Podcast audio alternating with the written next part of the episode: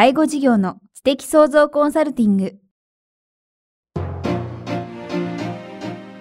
ポッドキャスト介護事業の知的創造コンサルティングでは、介護事業サービスを充実させるヒントはもちろん、介護事業特有のマーケティングや数字を具体的にするアカウンティングの知識を身につけていただける番組です。番組では脳の専門家である長谷川義也がビジネスにおける脳の使い方もお伝えいたします。このポッドキャストは、成熟期、衰退期に向かう介護事業を継続、発展させるためのノウハウを提供する医療法人ブレイングループがお届けします。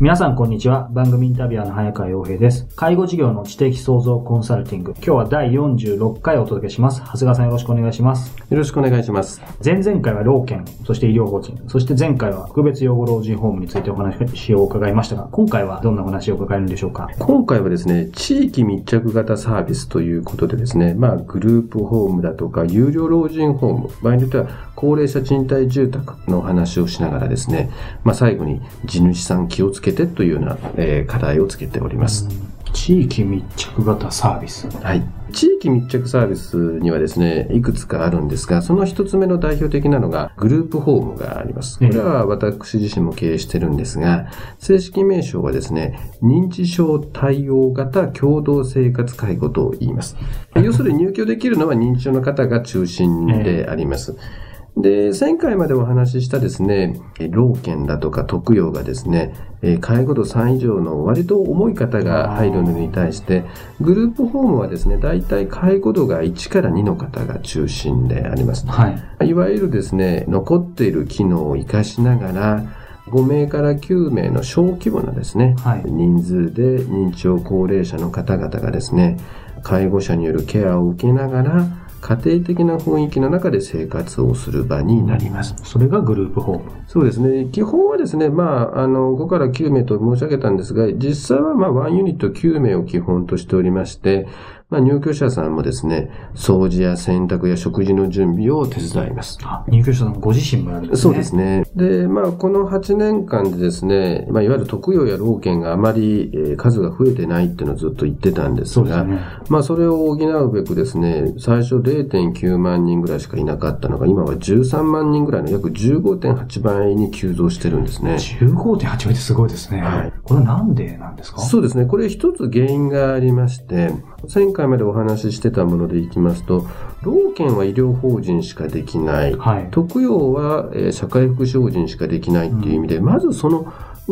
運営母体だけでかなりの制約があったんですね。はい、ただこのグループホームというのはですね、いわゆる営利法人も含めてですね、はい、株式会社だとか NPO 法人、まあ先ほどの社会福祉法人、医療法人といったですね、ほとんどの法人が参入することができたんですね。あそれ民間も入れる、ね、そうなんですね。そのためにですね、急激な増加を示しておりましてね。ですから、やっぱりまあ需要があるものに対してですね、速やかに供給していく場合にはですね、やっぱり民間の力を利用する必要があるんだなというふうに思わせるような結果になってますね。それは、そういう今、長谷川さんおっしゃったような理由から国も参入できるようにしてるってことそうですね。あの、ある程度もう国にお金がなくなってきたもんですから、うん、民間の力を借りましょうということですね。うん、これあの、正式な割合っていうのは分からないと思うんですけど、長谷川さんのその感覚的に、はい、今運営母体が、えー、株式会社 NPO 法人、えー、社会福祉法人、医療法人といったほとんどの法人ありますけど、はい、どこが多いんですか？もう半分以上は株式会社だと思ってもらっていいですね。あ、そうなんですね。はい。でですね、このグループと同じようなものにですね、実は介護付き有料老人ホームっていうのがあるんです、ね、ああ、よく聞きますね。そうですね。これの正式名称もですね、実は特定施設入居者介護なんですね。みんな言葉は難しくなるんですが、で、この形態はですね、やはり8年間で1万人の利用者さんがですね、実は12万人と約12.9倍に急増してるんですね。で、まあ、グループホームと似てるんですが、基本はですね、グループホームに比べて、その対象者がですね、認知症がない方が対象になっていますね。ない方が対象ですね。そうですね。そのためですね、グループホームに比べると、介護保険の報酬が低くなるためにですね、まあ、あの、どうしても経営にかかるお金はある程度一緒だもんですから、はい、その分自己負担が重い傾向がありますね。そのためですね、グループホームに比べてですね、介護報酬が低くなっているもんですから、自己負担が重くくなる傾向があるんですね。実際どのくらい？そうですね。グループホームに比べると月額でですね、だいたい5万円ぐらい高いともらって結構ですね5。万円って結構大きいですよね。うんとね、グループホームがだいたい今15万ぐらい、まあ、はい都心ですともっと20万ぐらいなんですが、それからさらに5万円高いと思っていただければいいと思います。でですね、実は私自身はですね、この特養や老犬を補う意味でですね、このグループホームと介護付き有料が、まあ民間の力を借りて増えていくのかなと思ってたんですが、実は国はですね、総量規制の中にですね、グループホームと介護付き有料まで含めちゃったんですよね。また例の総量規制ですね。はい。それで実はこのグループホームと介護付き有料も急激にこの建築にブレーキがかかってますね。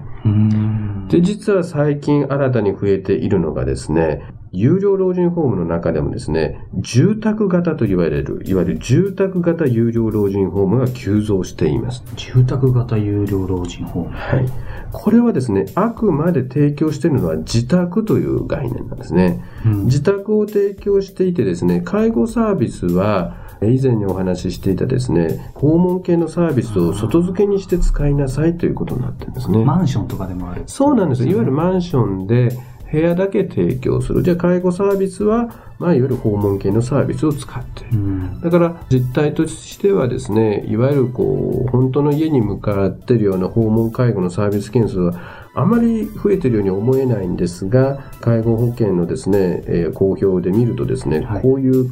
住宅型有料へのサービス件数が増えているもんですから、全体としてですね、訪問介護の件数が増えてるんですね。ただこの場合はですね、やはり本当に重度になってですね、24時間、いわゆる対応が必要になってくると、この住宅型有料での介護は限界があるもんですから、えそれこそご家族の方がここに入ったらもう安泰かっていうとそういうわけではないんですね。うんそうなんですね。で、またこの住宅型有料とよく似た形態としてですね、高齢者賃貸住宅というのもあるんですね。ややこしくなってきましたね。あの、これはですね、先ほどの住宅型有料ととてもよく似てるんですが、実はこれ、国土交通省の管轄なんですね。管轄が違う。そうなんですね。一般的には、あの、介護保険というのは、えー厚生、厚生労働省管轄になるんですがですよね。ですから今まで高齢者賃貸住宅というのはですね、介護保険の監査に入ることもできなかったんですね。うんですから、あの、まあ、来年度からはですね、実はこの高齢者賃貸住宅というものがなくなりましてですね、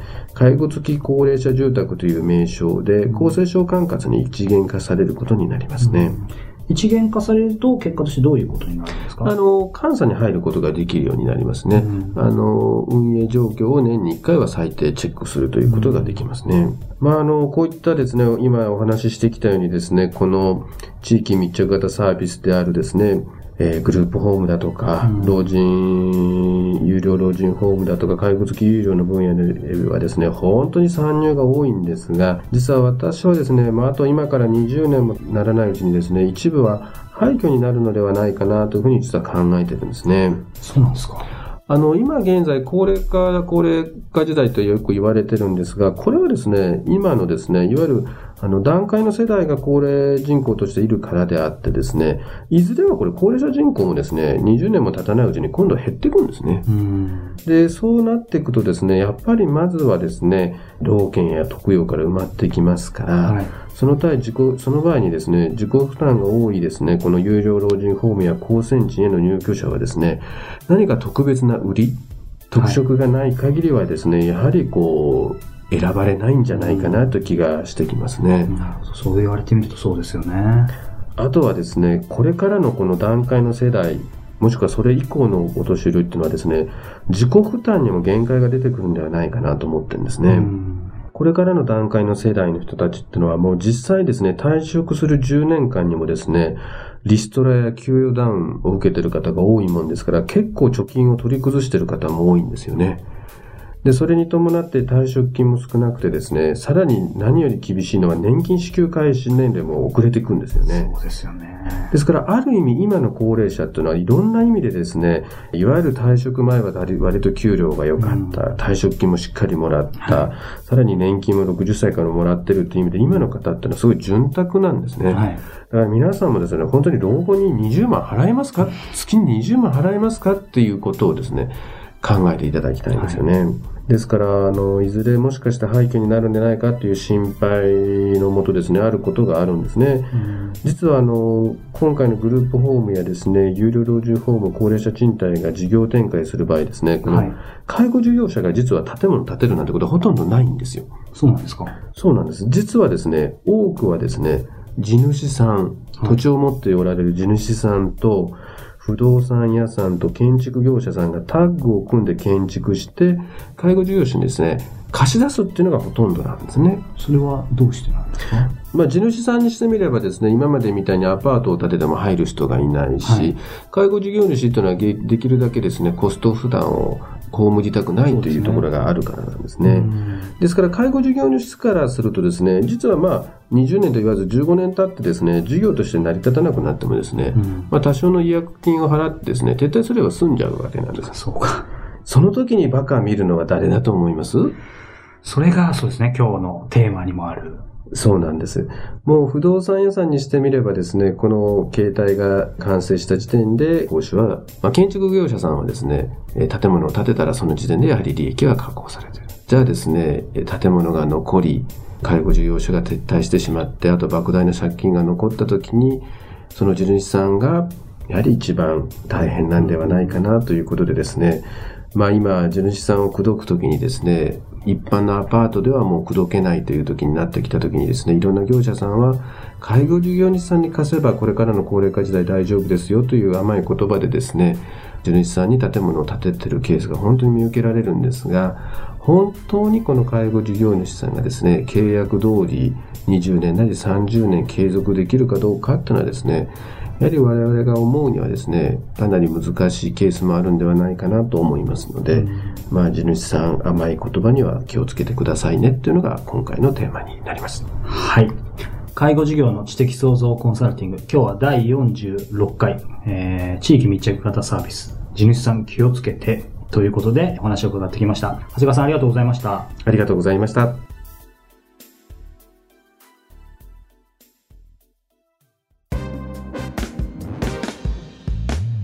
今日のポッドキャストはいかがでしたか？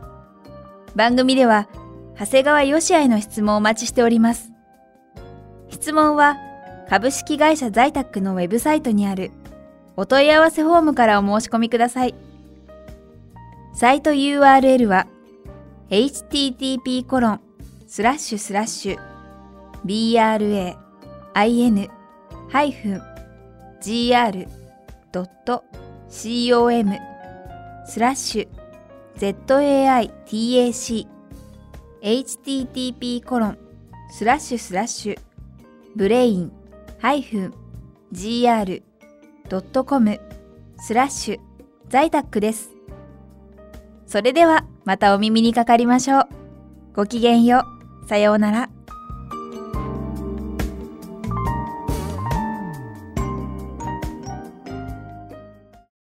この番組は、提供、医療法人ブレイングループ、理事長、長谷川義也、プロデュース、キクタス、早川洋平、制作協力、